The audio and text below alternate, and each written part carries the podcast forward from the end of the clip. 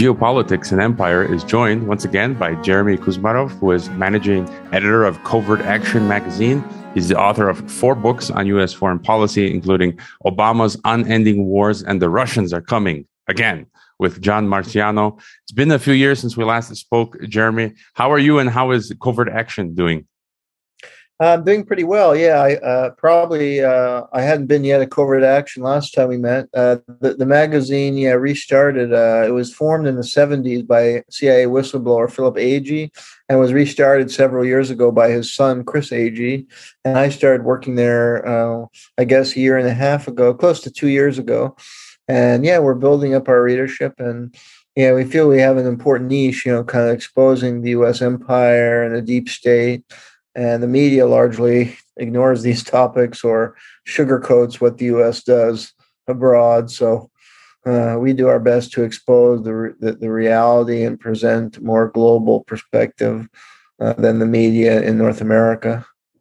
Yeah, covert action uh, is great. I'm a regular uh, reader, and you know I thought we could start with the latest article that you have posted on covert action because yesterday was the anniversary of the assassination of MLK Jr.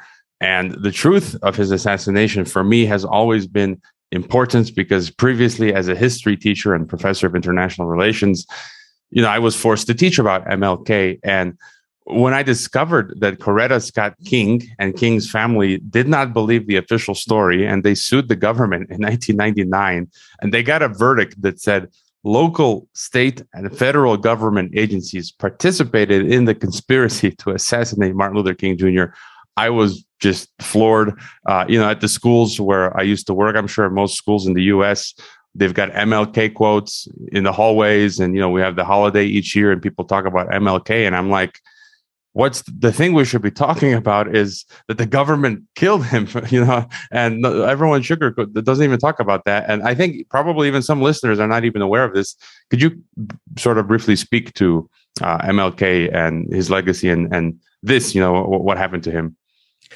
Sure. Yeah. Well, his legacy was, you know, great legacy. Uh, I think, you know, for human rights for African Americans. Uh, he, you know, he stood against U.S. empire. He gave a year before he was assassinated. He gave a uh, powerful speech against the Vietnam War and how the U.S. was the, you know, greatest purveyor of violence in the world. And many say uh, suggest, and actually, I think after he gave that speech, Stokely Carmichael whispered something in his ear that you know the man, you know, don't mind you know demand a cup cup of coffee at a lunch counter for blacks, but when you call his you know uh, his soldiers hired mercenaries, he's going to come after you or something to that effect. And Carmichael was correct. And you know, if you look into it, it's really an elaborate conspiracy uh, that took place that was planned out over many years uh, to assassinate King, uh, with the FBI taking the lead uh, in collaboration with local Memphis officials. It seemed they, they steered King to Memphis. They may have even staged the garbage worker strikes uh, to bring uh, King in Memphis, and that was the kind of fertile territory where they could assassinate him because they had many friendly local officials, friendly local police chief, excuse me, friendly mayor, friendly governor. Uh, and so um, they actually, uh, well, there's a whistleblower in the case uh, whose name was Ron Adkins Sr., who was a city official in Memphis, uh, who also had affiliation with the Ku Klux Klan and was involved in the plotting uh, with FBI officials, notably Clyde Tolson, who was uh, Hoover's number two, J. Edgar Hoover number two and um, Adkins, his son, uh, you know, after Adkins Senior died, years later, uh, the King family lawyer uh, Pepper uh, got in touch with the son, and the son wanted to reveal what he knew about his father and his involvement. And I think the father claimed that uh, they actually, because that garbage worker strike in Memphis that brought King there started when two garbage workers were killed uh, in the truck. You know, they uh, they got cut up in the in the truck and, and got killed. And actually, Adkins uh, Jr. said that they were murdered. That somebody deliberately pushed them into the truck so they would be killed, and this would ignite a strike uh, against the you know terrible working condition of the garbage workers, who are mostly black in the city of Memphis, and that would bring King to Memphis. And then they made sure he stayed at the Lorraine Motel. Uh, they can set up the scenario where he'd be assassinated. and they used James Earl Ray as a patsy. Uh, according to Adkins, yeah, this was planned years in advance. That because Ray was some kind of con man uh, who was involved mostly in petty crime. They later, you know, made him out like he was this great racist, but actually, people who knew him said he was not a racist. Uh, he was largely apolitical, though he was somewhat anti-communist, uh, which was maybe typical of the time. But uh, he actually had an army background, and he may have been involved in some psychological, uh, you know, uh, MK Ultra type psychological experiments uh, that they did, and they may have, you know, they would test people's personality. I think they found them to be, you know, the perfect personality of somebody who could be manipulated. Uh, and what happened is that you know he was arrested. He was in the Jefferson City, Missouri prison, and they were able to corrupt uh, the uh, official. You know, the warden was uh, connected with the FBI and CIA, and he was corrupted. And they staged a, a breakout of the prison. This was all elaborately planned out. Uh, because I think they knew that you know somebody who escapes from prison is entirely dependent. Like you know, he can't do anything. I mean, th- there are certain people who he needs for his own survival. Because any movement he'll be caught and sent back to prison. So uh, he's somebody who's very easy to control and manipulate. And so they had him escape from the prison, and yet the, the there are other inmates like uh, who knew about some of the shady going on goings on, and they actually uh, were later found dead in their cells. You know, this is like a major conspiracy involving um, numerous murders.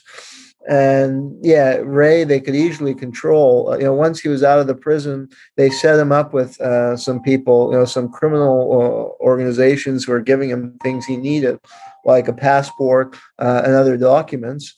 Uh, that he needed and you know source of income by doing certain criminal acts and then they steered him to memphis and this rooming house where they can set him up uh, to look like he was the assassin. And you know they they planted they went so far as you know they planted guns and stuff uh, that made it seem you know on a doorstep. But actually, uh, witnesses said those guns had been planted. You know, the official story was that Ray left the rooming house. You know, he was staying in this rooming house next to the uh, hotel, uh, the Lorraine Motel, and that allegedly it assassinated him from the bathroom window. But actually, the crime scene, firstly, was actually impossible. Forensics experts who looked into it said the angle would have been impossible. He would have had to have been hanging out the window. And then the only person who actually identified him uh, as being there at that time was a complete drunkard uh, had no credibility. And then his wife uh, actually said he wasn't there at that time, but they made like she was mentally ill or something to, to discredit her. And they put her in a mental asylum for like 10 years, scandalously. Uh, and actually, allegedly, you know, he escaped the rooming house and dropped the bag uh, on the store. But the people at the store said that actually the bag had been dropped before, well before the shooting. And it's like there's a version of the grassy knoll. It's believed the real shooter was in this grassy area behind the motel. And somebody had brought King, there was an informant within his inner circle who brought King out to the motel uh, balcony at the right time so they could shoot him. And their theories as to who the shooter was. May have been a Memphis police officer, may have been a CIA contract killer, uh, a guy named Moses Moscovitsian, uh, who had done killings in Europe for the Corsican mafia. Um, in any event, yeah, it's again, you know, you can read the article for all the details. And you know, the credit goes to, to William Pepper, was the King family lawyer who kind of over years unearthed uh, a lot of the details of this massive conspiracy. And actually, one other thing uh, I found is that uh, even after he was shot, he was still alive. You know, he was brought to a Memphis hospital, and a nurse testified that the doctor could have saved him, but there was one rogue doc. The main doctor, uh, I think his name was Breen Bland, ordered like the nurses and everybody out, and may have smothered him with a with a uh, pillow to ensure he died. Uh, so this conspiracy involves many, many different individuals. Uh, and yeah, Ray was was set up, and then the, the trial was rigged. And his lawyer had ties to the CIA, uh, and they wrote uh, kind of false books about him to make him seem like he was guilty and seem like he was this rabid white supremacist racist. But really, he had no motive for the crime. And so, yeah, it, it's it's amazing to learn all these details that have come out uh, and how elaborate this plot was. And yeah, in many ways, they were criminal geniuses who, who pulled this off, but the ends were, were, were sinister and, and horrific. A message from our sponsors. The Nomos app will help you survive COVID 1984 and the Great Reset. Nomos is a time bank that can be used by communities anywhere in the world. You just need to talk people into using it. For example, if you go to your barber for a 30 minute haircut, your barber receives 30 minutes in his time bank. He can then use that time to pay for an appointment with the doctor. I've spoken to the developer who is passionate about creating solutions for surviving and thriving in the apocalypse. Nomos is available in both English and Spanish. Hurry and visit nomos.net before they roll out the cashless society and put you in the algorithm ghetto. Also, if you need health insurance that covers you wherever you may roam, check out my friend James Guzman's Borderless Health Insurance. One of the great things about living internationally is saving money on health care, but private care overseas can be expensive. Go to borderlesshealthinsurance.com to watch a short presentation on expat and digital nomad healthcare and sign up for a free consultation to review your options. Geopolitics and Empire needs funding.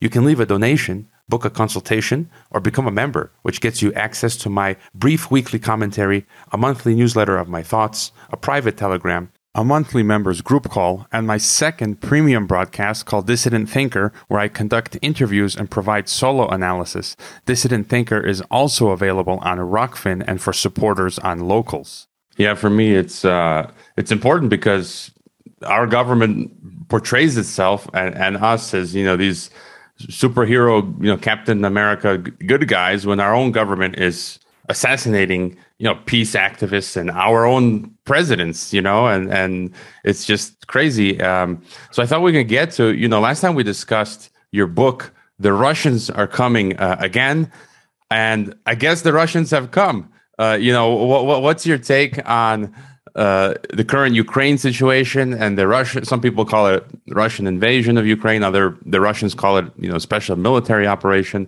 What are your thoughts? Um, of what's going on in in in Ukraine? Well, it's it's a very ugly and dangerous situation. I mean, the, the you know people of Ukraine are suffering greatly.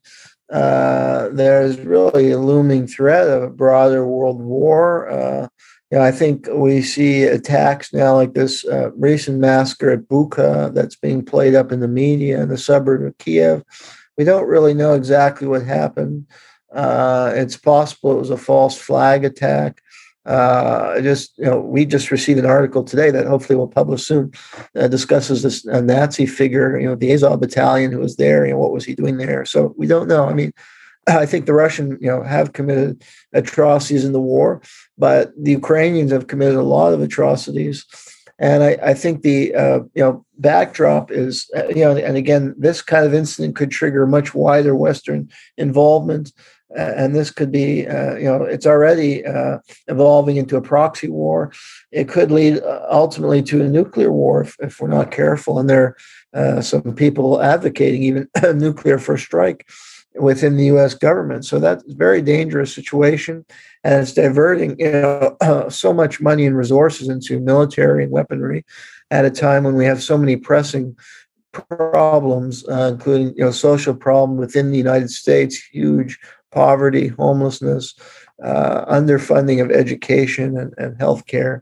And the last thing we need, and this is a you know global problem, many many countries, uh, you know, uh, governing priorities are skewed, and this is just skewing things even further. And you know, we see European countries investing huge amount of weaponry and money into this. Uh, and, you know, I mean, the media presents this as black and white, you know, Ukraine good guy, Russia bad guy and that's really very cartoonish. I mean, and kind of fantasy. I mean, the Ukrainian government, uh, you know, was uh, the current regime, you know, as uh, came in place through a coup, as, as you're well aware. The 2014, you know, the, the, media just leaves out the context. You know, makes it look like Putin's a madman. He just decided one day to invade. I mean, Putin, firstly, is one person. You know, he's not the only one making the decision. It's a broader Russian policy that many in Russia support uh, because Russia has been provoked. You know, you can debate whether it was the right thing for Russia to do or they went too far. Uh, and there may be legitimate uh, criticism of, of, Russia. Uh, but our media is, is, neglecting the context and makes like you know the United States and Ukraine are just innocent victims, and that's not the case. I mean, the U.S. provoked this coup. You know, Russia had an elected leader, uh, whether he was a perfect leader or not. He, uh, you know, Viktor Yanukovych.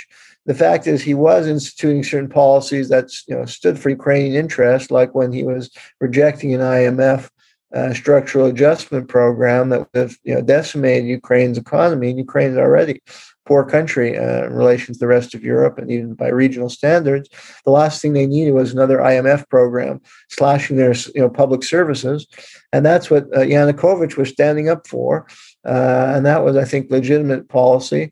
And you know there are mixed attitudes about him, but he had won an election, and there was an election coming up. You know, in that year, 2014, I think the, the next election was slated for early 2015, but instead they staged these massive protests and used violence uh, and you know a sniper attack they tried to blame on the uh, uh, you know police. That was actually these neo-nazi groups and some foreign mercenaries seemed to have the evidence showed carried out these sniper attacks uh, part of a false flag attack.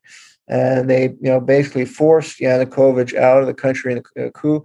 And that you know triggered all the problems uh, including the war on eastern Ukraine, and when the two Ukrainian uh, eastern Ukrainian provinces voted for secession, the Ukrainian army attacked uh, them. And you know this went unreported for years. Uh, brutal attacks. The UN a UN investigation found 80% of the atrocities there were committed by the Ukrainian army. Many were committed by these neo-Nazi regiments like the Azov Battalion, and they were basically shelling and terrorizing the people of eastern Ukraine for years. And people were forced to live in underground uh, caves and uh, to protect their children.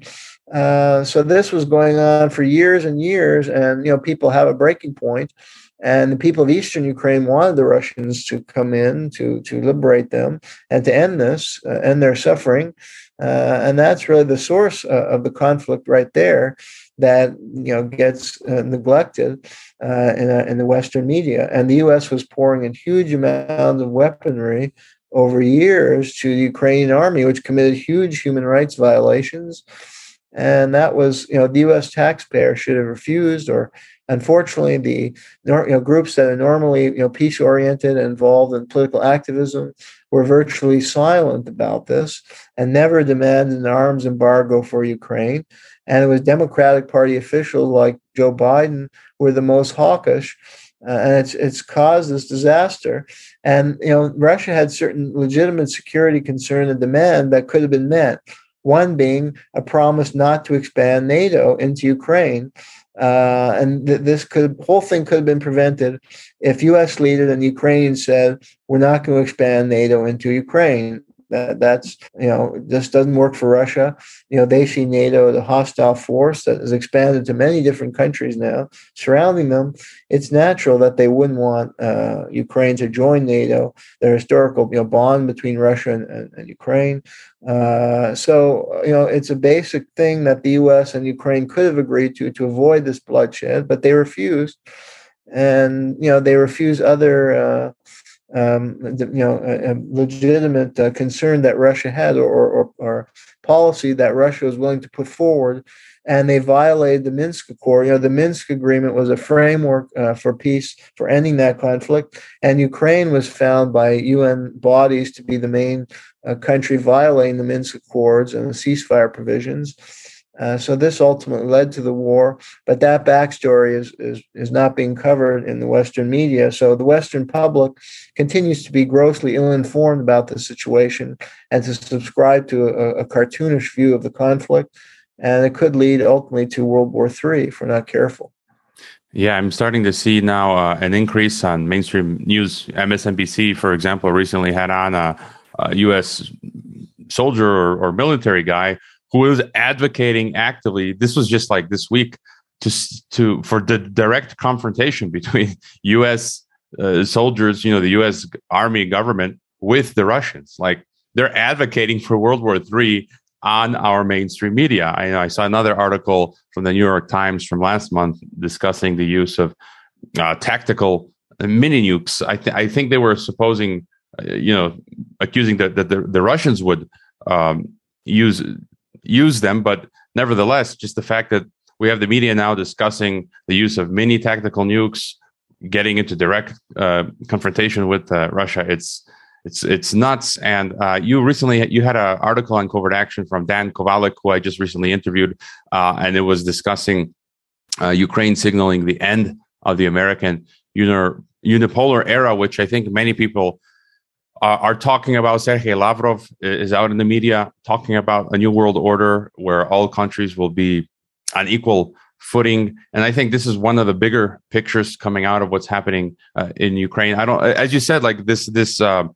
uh event that happened in Bucha. I tend not to follow the daily details because it's the fog of war and I really don't know what's going on. But uh, I, I, tend to focus on these bigger markers, uh, such as you know the end of the unipolar moment, the move to a multipolar world, um, the decline of the U.S. dollar as world reserve. So, uh, what do you think will be the aftermath when all the de- dust settles in Ukraine? Uh, hopefully, not you know nuclear fallout dust, but uh, what do you think about what Dan has been uh, writing about and the end of the unipolar moment?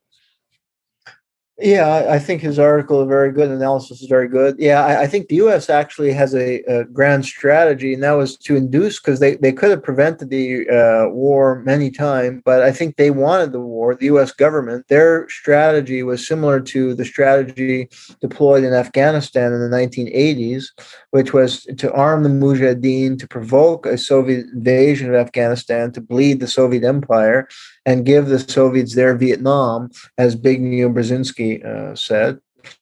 And it's the same blueprint for Ukraine. They want to give the Russians, you know, their Vietnam, bog them down into a quagmire and weaken Russia, because uh, the U.S. is very concerned about the growing alliance between Russia and China, and exactly what you say, uh, a turn toward a multipolar uh, world order, and they can't accept that. So uh, they want to destroy Russia, and then the next target may be China. Uh, but will this strategy work? I don't know. I mean, I think the sanctions are a crucial part of the strategy.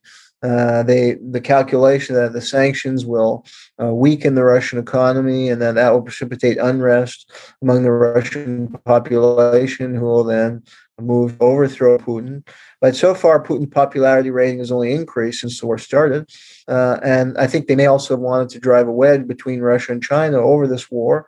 But China seems to be standing by Russia. And the sanctions could backfire because, you know, by cutting off Russian uh, uh, financial exchanges, uh, they're moving to uh, and, and freezing currencies they're moving to um, using the ruble more. They're using moving more towards economic self-sufficiency and deepening their uh, alliance with China and moving towards uh, you know moving away from the dollar as a, a currency exchange and currency reserve. So this seems to be intensifying a trend that was already prevalent before, maybe intensifying as a result of the sanctions. Uh, and you know, Saudi Arabia may be even moving away from the dollar, you know, as far as oil trading. Uh, so it does appear that we're entering a moment of history, a major shift that is occurring, um, major power shift uh, that will result in the, the, weakening of the West and the growing strength of the East, and you know China and, and Russia. I mean, China may be the big winner in all of this uh, because the West is, you know, U.S. are spending so much money on on military, uh, and China is continuously focused on an issue like the One Belt One Road, which you know uh, is a mostly positive initiative that uh, uplifts people out of poverty and wins a lot of you know friends for China, and uh, you know China you know will I mean the the Western financial architecture is eroding and China's economy is looking stronger. So I think yeah, China may be ultimately the big winner, uh, but I think yeah, we are witnessing historic shift, and I think it is a dangerous time because the American empire, a defining feature of the American empire, was its violence. I, I think when historians, and there is one good historian you may be familiar with, would be good probably for your show, Alfred McCoy, wrote a good book recently, uh, and he's, I think, the one historian I know of working in the United States who's compared the American Empire with other empires like the British and Spanish uh, and even earlier empires. And I mean, they all did, you know, terrible, ghastly things to extend their hegemony. I think a feature of the American empire is the extreme violence, even by the standard of other empires. Uh, the often, you know, uh, like, you know, just think of the Vietnam War and all the excessive bombing. Uh, it's almost like a character of other empires. They're just bombing for nothing and just destroying forests and you know, overkill or bombing the peasants of Laos who barely even know who the United States is uh, just because they have this uh, fantastical military machine. So I think, and, and look what we saw in Iraq and Af- Afghanistan. You know, they couldn't even subdue a country like Afghanistan despite using you know, the mother of all bombs and this absurd military technology. I mean, it's something you know out of a, a science fiction movie, uh, but I mean it's reality. And again that that feature you know this extreme violence uh, and the extreme you know um, weaponry that they develop uh, you know makes again a very dangerous moment because uh, with american exceptionalism the american believe you know it's god's will for them to be the dominant power in the world.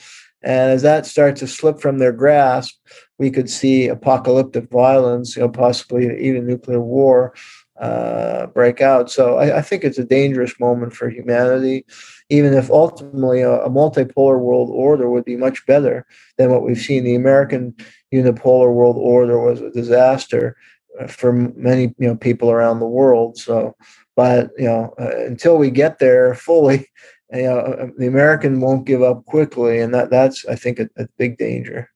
I, I, would agree that we are in this dangerous uh, moment, whether it's nuclear war, uh, even biological warfare. Uh, who knows? I mean, that's another topic. But um, I also wanted to touch on a topic that you've written about, uh, which I think is very uh, important. And I haven't touched on this topic. And it's one of the reasons I like Covert Action magazine is because you you talk about this stuff that some stuff that no one else has uh, covered, and you do it in a way that's um, very academic. You you have a lot of good sources, you know, very credible um, way uh, uh, of doing it, and and uh, you've written on how Bill Clinton is a CIA asset whose ties to the agency go back to the 1960s when he was a Rhodes Scholar, and you've also recently written about how Barack Obama was the CIA uh, as well, how his mother Anne was a CIA agent or recruit.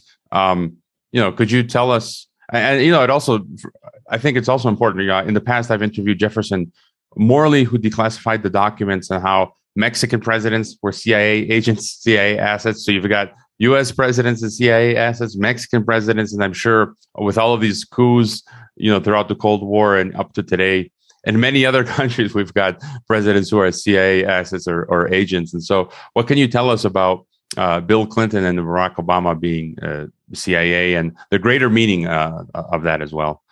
Sure. Well, I think the greater meaning relates to what we were just discussing that, you know, uh, I mean, I think Americans are in denial for years that they've actually been an empire. You know, America was founded as a republic, uh, which freed, liberated itself from the clutches of the British Empire. And they never wanted to think of themselves as an empire and uh, you know but i mean the reality is the united states uh, was one of the most powerful empires in history with more you know military overseas military bases than the british and roman empire at their apex uh, and could you know uh, manipulate the politics of countries uh, all around the world in a way that british imperialists could only dream of so even if some aspects which were much more indirect than past empires so uh, you know, there's been a denial in the United States about this, and also a denial how it's infected American politics and perverted democracy. And that's one of the points of the McCoy book: is that all empires ultimately self-destruct, uh, in part because uh, you know they start. Some of those empires started. Uh, with more democratic forms of government, or at least uh, strove for a democratic ideal, and the process of empire corrupted democracy at home uh, and resulted in the adoption of methods used to control peoples abroad uh, to achieve their empire. The same methods were brought back home uh, to control populations. And that's what we've seen in the United States with the massive, unprecedented prison apparatus. Uh, and we've seen that in the corruption of U.S. democracy with the growth of these uh, massive intelligence agencies uh, that uh, you know again wield uh, power and influence in countries all around the world and manipulate their politics. Uh, and you know, uh, the CIA is probably behind behind Zelensky, just like they were behind many other foreign leaders. Uh, and and at home, you know, they manipulated and corrupted American politics at home. So Clinton and Obama are two good examples of that. And you know, look at the background of both of them. Uh, and I was just building off research. Some other, uh, you know, there's others who've done this research before me uh, who unearthed it. As far as you know, Clinton, we can start with Clinton. Uh, you know, Roger Morris wrote a seminal book for viewers who want to learn about the Clinton and his background. Uh, Roger Morris wrote a book called The Clintons and Their America, which was excellent. Uh, he was a former uh, NSC staffer. Uh, who resigned in the Vietnam War. Brilliant writer. Anyway, he I think he interviewed or he in his book he recounted an interview with um, uh, Cord Meyer Jr. said you know, oh, we got to Clinton. You know, Clinton was uh, a recruiter of the three bad words CIA. Uh, when he was at, it's believed he was either recruited when he was at Georgetown or Oxford. Uh, a key figure appears to have been Strobe Talbott, uh, who was later his key uh, key policymaker in carrying out his Russia policy. Strobe Talbott came from like an old Eastern establishment family with a CIA connection, and his I think grandfather had been uh, significant uh, some kind of I, I, have to review the details. Somebody served in the Truman administration, a high level uh, military intelligence. I forget the exact position, uh, but he was Clinton's roommate at Oxford and people wonder was it coincidence? Maybe somebody put him as the roommate. Uh, it's not exactly certain, but that connection we know is obviously very important. You know, Strobe Talbott uh, was a Russia expert who, uh, uh well, uh, the two uh, he ultimately translated Nikita Khrushchev's memoirs.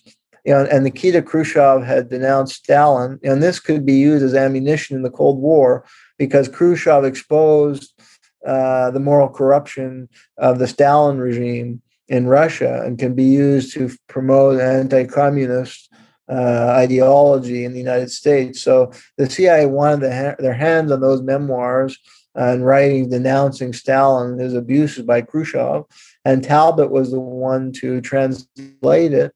But Clinton, when he was a student at Oxford, made a mysterious trip to uh, Russia with Strobe Talbott. uh, it was believed, you know, and Clinton at that time, his family was not wealthy. He came from more or less a broken home, uh, although his his uncle, I think, uh, had ties with organized crime and uh, helped start his political career in Arkansas. But he wasn't uh, from a wealthy family, and so the question is, how would he have the funding to travel in Russia? As believed, the CIA sponsored that trip with Talbott, and their goal was to smuggle out the uh, writing of Khrushchev so it could be translated and then broadcast uh, in the United States. And he may have served as informant, you know, because they played up his image as kind of hippie in the 60s who became more mainstream so it could attract the vote of, of the you know the baby boomers many have been active in the anti-vietnam war movement and he kind of presented himself more as more on the left and you know more on the anti-war side but if you look at clinton's foreign policy he he bombed a lot of countries. You know, he expanded the, the power of the CIA and uh, he used a lot of private, you know, he, he started to finance these private military contractors. Uh, so anyway, this was more an image they developed and that he had been a hippie in the 60s. He did uh, participate in one anti-war protest, but uh, I believe there's evidence that he was actually may have been an informant uh, on the anti-war movement. so so that's Clinton. Yeah, and then you know in the '80s he kind of uh, showed you know his uh, true colors when he was the governor of Arkansas. He was one of the uh, small number of governors uh, to support the Contra War in Nicaragua. Uh, you know the counter-revolution against the socialist Sandinistas and the CIA arming and training of these right-wing terrorists to try and overthrow the Sandinistas and he um, allowed you know and, and, basically green lighted this major operation at Amina, Arkansas, to smuggle arms, and it also involved drug smuggling uh, to the Contras, and he helped cover that up. Uh, and he was, I think, if you look into his career as governor, he was very corrupt. So, so that's Clinton. Yeah, in the '92 election, they said there were two candidates. uh, you know, who were both tied to the CIA. George uh, H.W. Bush, who'd been a CIA director, and Clinton, and telling you know George H.W. Bush they could have brought him down because of his involvement in the Iran Contra scandal, but Clinton never criticized him because he was wrapped up in that scandal too with the Mena affair. So you see how American politics goes. Yeah, it's it's the dominance uh, of the intelligence agency and the you know, military industrial complex and the, the war hawks. And then Obama, yeah, really deceived the, the American people. Uh, you know, his family background was connected to the CIA through his mother, uh, who was, uh, you know, she was a student at the East West Center in Hawaii, which was like the School of the Americas for Southeast Asia. And she was an anthropologist who worked in Indonesia on microfinance uh, loan projects. But it was in uh, Indonesia in the 60s had major, you know, they had a socialist leader named Ahmed Sukarno, and he was replaced in the coup, a violent right wing anti communist coup led by Suharto uh, that the CIA was behind. And then there were mass killing you know, pogroms against the Indonesian Communist Party, which had aligned with Sukarno and was the largest communist party uh, in Southeast Asia at that time. And there were, you know, maybe a million, maybe even two million uh, killed, uh, some being ethnic Chinese. And Obama's mother worked uh, for USAID and Ford Foundation as an anthropologist after the coup of 65. I think she went there in 66 or 67. And firstly, yeah, she was married to an Indonesian army colonel who served in a very high position in the Suharto government. And then she worked in the microfinance uh, projects but she worked in the and it seemed kind of very benign and you know um, promoting development and women's development but actually she was sent into the eastern java province which was a hotbed of the indonesian communist party.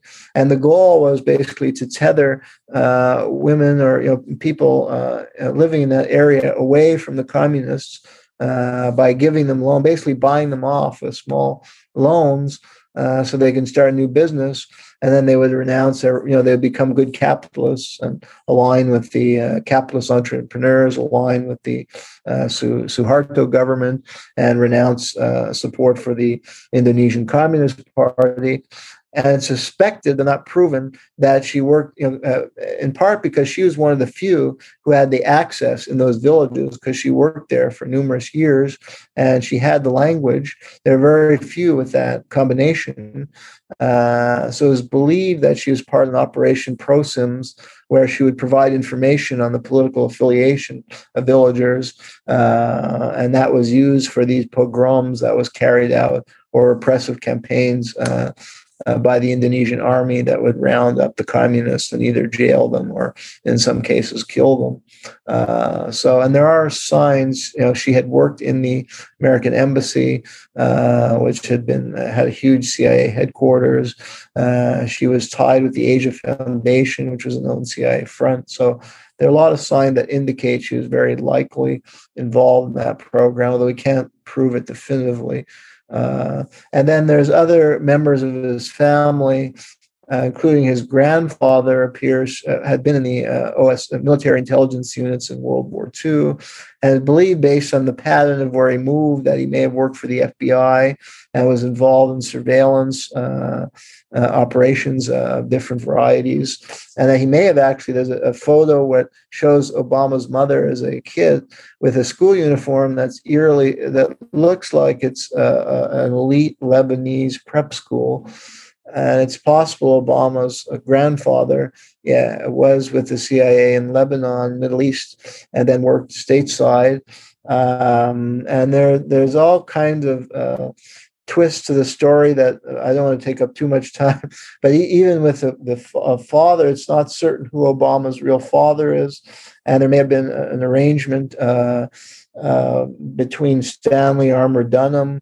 Um, but it's believed that Obama's mother may have been impregnated by uh, uh, uh somebody else, a black artist, and that you know uh, one thing that was suspicious was Stanley Armour, the grandfather, was pictured in this East West Center exchange. So he presented that he was some kind of furniture salesman, but somehow he was the coordinator of this exchange where the State Department CIA brought foreign officials from Africa who were and other countries who were being groomed and Southeast Asia were being groomed you know, for the, for top position in their country as assets of the State Department and CIA. So he was obviously well connected. Uh, and then, uh, yeah, Obama Senior uh, as a uh, you know, it, it's possible or likely that Obama's real father was Frank Marshall Davis, and that, that uh, Obama, uh, you know, a senior knew Stanley through these State Department CIA programs, and that they created the story uh, to cover up uh, how Obama had been conceived. Uh, so anyway, there are a lot of intrigues there. And then during the election, uh, you know, John Brennan, you know, the close relationship between Obama and John Brennan, uh, the CIA, who was CIA, CIA director under Obama, that may have started when Brennan ordered the destruction of certain documents that could have uh, shed insight into Obama's past and possible connections to intelligence agencies. And there are other signs, like Obama approved these biolabs, uh, even as a senator, and he was involved in some shady missions uh, into uh, Eastern Europe uh, and Russia. And he was the one to sign off on these biolabs in Ukraine. Uh, and Brennan may have been the one to cover up Obama's true background. And they forged this tight bond. And if you study Obama's foreign policy, he advanced the interests of the CIA at every step. In fact, Leon Panetta, in a meeting, first CIA director before Brennan, in Obama's tenure, said Obama gives the CIA everything they want. So that's the kind of leaders we're getting, like Clinton, Obama, and you know they may be more effective than Republican because they cultivate this liberal facade, uh, and they uh, basically block you know major protest. You know they, they they cultivate this illusion that they're you know promoting liberal humanitarian policies when really they're advancing the interests of the American empire and and giving free rein to the intelligence agencies. Yeah, we're told that we're, we're, we live in a democracy, but we're really largely run by military intelligence, and not just in the United States. You know, we've got, uh, as you said, B- Bush was CIA director, the senior Bush. You know, Bush, um, Clinton, uh, Obama. In, in, the U.S., you know, in Russia, we have former KGB as president. I recently interviewed Ed Calderon, who's a um, former Mexican paramilitary police, who says here in Mexico the the Mexican military runs the show, uh, you know, not the president. So there's a number of countries where uh, we're not run by democratic politicians, but military uh, and intelligence. Are there any issues uh, that are, that are uh, on your mind uh, that you wanted to get across um, that we haven't touched on? well, yeah, I think this is significant because, as you say, yeah, I mean, I think these agencies have grown more and more powerful. Uh, and I think you know this new cli- they've really been manipulating public opinion to support this cold new Cold War against Russia and China. And they've really taken control of the media. You know, they advanced this RussiaGate narrative uh, that I think has conditioned the public to see Russia in Cold War terms as an evil empire and Putin as an evil leader. Uh, and it's it's just furthering their own power over society and further leading to the destruction of democracy. And yeah, we see growing censorship uh, uh, in different walks of life, uh, whether it's in uh, universities, schools, um, and internet censorship. Uh, so I, I, think you know things are just getting worse and worse. And then the Capitol riots. Uh, I've done some research on that topic and there are grounds to believe that the FBI, you know, had infiltrated these far right wing groups uh, that were responsible for initiating the riots. And I'm currently researching a figure named Ray Epps, who you may be familiar with, yeah. as a Marine intelligence officer, whose video, you know, he whispers in somebody's ear. That's how the Capitol riot started. He whispered in somebody's ear, who actually is a criminal uh, named um, I think it starts with an S. Now I'm drawing a blank on his name, but you see him in the video. He's the one who knocks over the first barricade, and then the mob follows. So these uh, appear to be provocateur. And actually, this guy with an S, the thing is, like Ray Epps seems to have been a main instigator, but he was never arrested. Uh, and meanwhile, a lot of the rioters are arrested. You know, and, and some of the sentences seem a bit draconian. Some people who followed the crowd into the building uh, and they you know entered the building and they're getting like uh, you know five year jail sentence and one committed suicide Uh, I mean, they, they did violate the law, so I, I, think they should be prosecuted, but some of the sentencing seems a bit out of whack.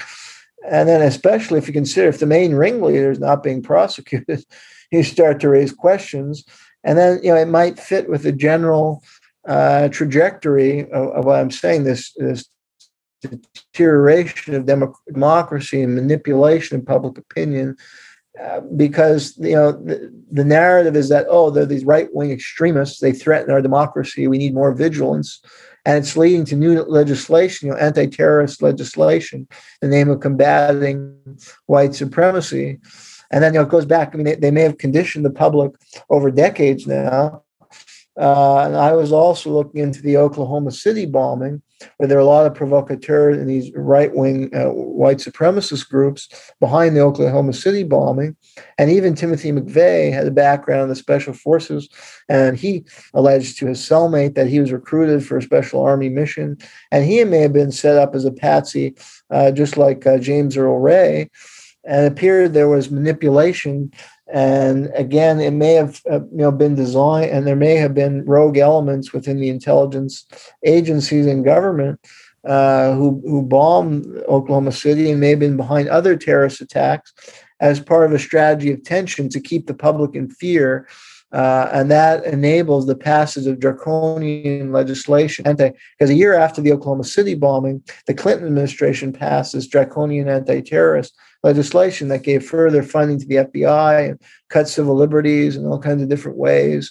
And that's you know following these major events like the Capitol riots. We're seeing new rounds of legislation that's upping the ante further, and it's further funding you know police agencies and giving them new uh, powers.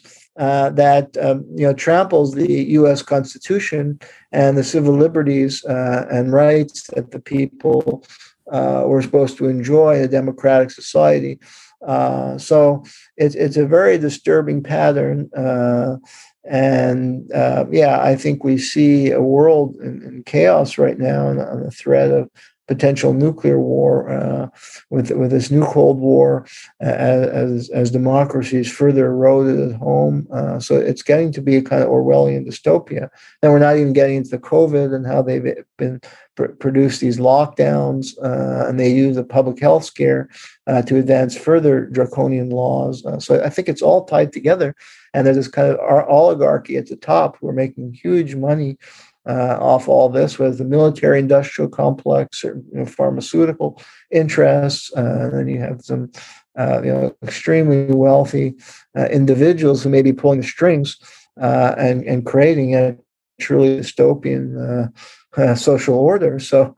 You know, people really have to mobilize, but in a pandemic, I think organizing is is exceedingly difficult when people are, are isolated. I mean, they're already isolated before, and now they're completely isolated.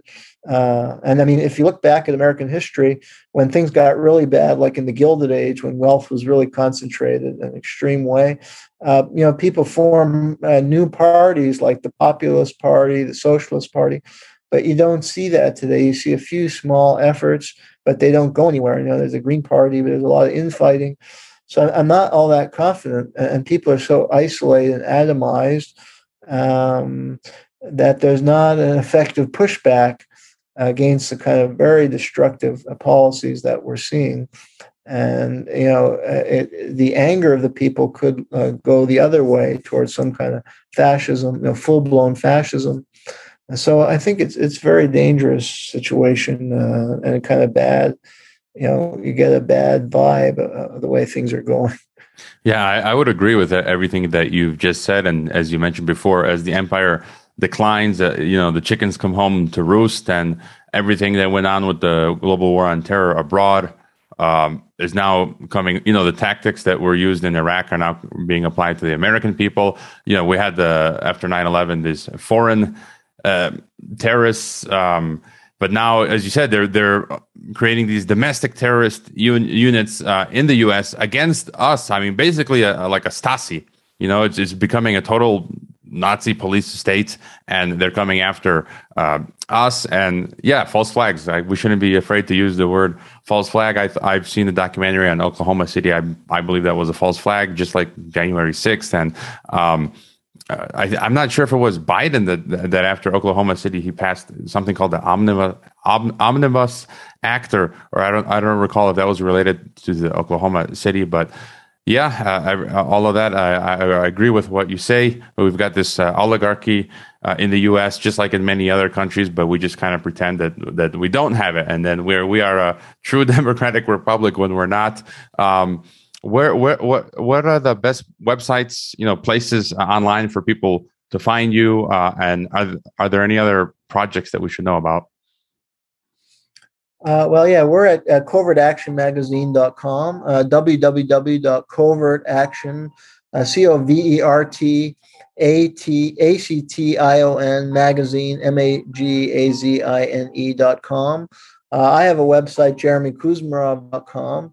Uh, yeah, I think there are you know some good alternative media websites for information. Like you know, Gray Zone Project has done some good exposés, uh, the war in Ukraine, some of the misinformation. Uh, so I would recommend viewers uh, you know follow what the Gray Zone Project is doing. Um, and yeah, I mean, uh, you know, unfortunately, the, the mainstream media is.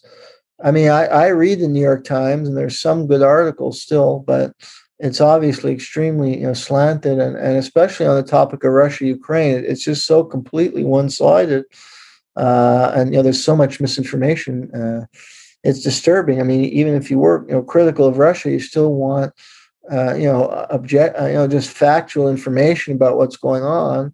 Instead you get accusation and accusation against Russia uh, and you know we know some of those may be true but m- many may not be. We've been having this for years and years where there's no evidence the standard of journalism is so low. There's articles making accusations with no credible evidence in those articles uh, and there's no attempt to uh, you know critically assess the ukrainian government in any way uh, and that's not not journalism it's just pure and utter war propaganda so yeah, it's it's hard to find an antidote. Unfortunately, a lot of the you know website like you know, Democracy Now, a lot of people have become disaffected with it. That was a online um, news program that some people knew about it that had done has done some good reporting, but they seem to be more and more aligned with the uh, you know State Department view of, world affairs uh, often.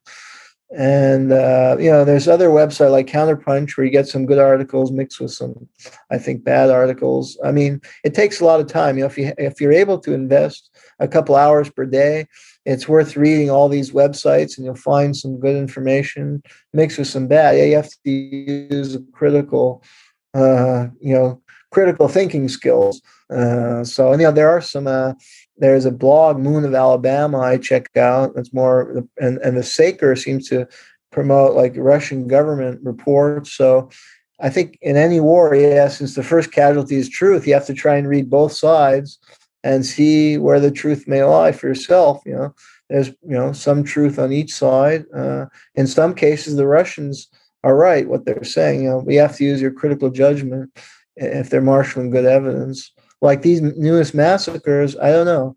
The more like the Mariupol, it seemed there's strong evidence that the Azov battalion was behind the massacres of the this theater bombing, and uh, and then this Bucha. I'm uh, you know getting information that there are neo Nazis there, and it may have been a staged scene. That's what Russia's claiming. I mean, I wouldn't you know believe Russia's claims right off the bat. But if more evidence comes out that there are neo Nazis there and that these bodies only appeared days later, it starts to look real suspicious and that, that this could be another black flag, like we saw in Syria repeatedly with these chemical weapons attack. They initially said Assad. And, but then more investigation found that it was uh, very likely the rebels, and it was all part of a political ploy to get the U.S. to bomb Syria. Yeah, I, I, interviewed the Saker some years ago, and it's funny. Yesterday on my other program, TNT Radio, I was speaking to Joan uh, Leon of AroundTheEmpire.com, and we were precisely discussing how a lot of the early 2000s independent media has been absorbed by the empire, like Democracy Now, um, which is now touting mainline establishment views mostly, and so yeah, it's a struggle to remain independent. I was even saying how I used to enjoy in the beginning the Young Turks, and now for me they've gone full again establishment. I think it's usually money, money first that, that they get bought out. You know, they get millions, and that's nice for them. And, you know, maybe they get threats, you know, who wants to live like uh, Julian Assange. And so, yeah, uh, everyone be sure to bookmark covertactionmagazine.com, uh, a superb website and resource. And do check out Jeremy's books. And thank you for being back on Geopolitics and Empire. Thanks for having me. My pleasure. I hope you enjoyed this Geopolitics and Empire podcast. The website is geopoliticsandempire.com, and I encourage you to sign up for the free email list that goes out with each podcast and every weekend with a collection of news headlines. The newsletter and website are our last lines of defense. We're being censored and deplatformed. It's nearly impossible to find Geopolitics and Empire on the Google search engine. We've been blacklisted. YouTube frequently takes down our videos with strikes. Facebook restricts our page. Reddit and Twitter take down posts. And after the Associated Press mentioned geopolitics and empire in a 2021 article co-written with NATO, our Patreon account was terminated. Vimeo also terminated our Pro account. The best free way to help geopolitics and empire is to leave a review on Apple Podcasts or elsewhere and subscribe to all of our media channels. You can find the video broadcast now on five platforms Odysee, Rokfin, Rumble, BitChute, and Brighteon. You can find the audio broadcast on the podcast ecosystem SoundCloud, Apple, Spotify, and so on. My current favorite social media channels are Twitter and Telegram, but you can also find us on Gab, MeWe, Minds, Flote, VK, Instagram, Facebook, and LinkedIn. Finally, Geopolitics and Empire is in dire need of funding to continue. You can leave a donation, purchase a consultation with the host, or become a member to receive additional benefits. We also produce a weekly broadcast called Dissident Thinker for members and Rokfin subscribers only. We will continue to fight the good fight come hell or high water. Thank you for listening.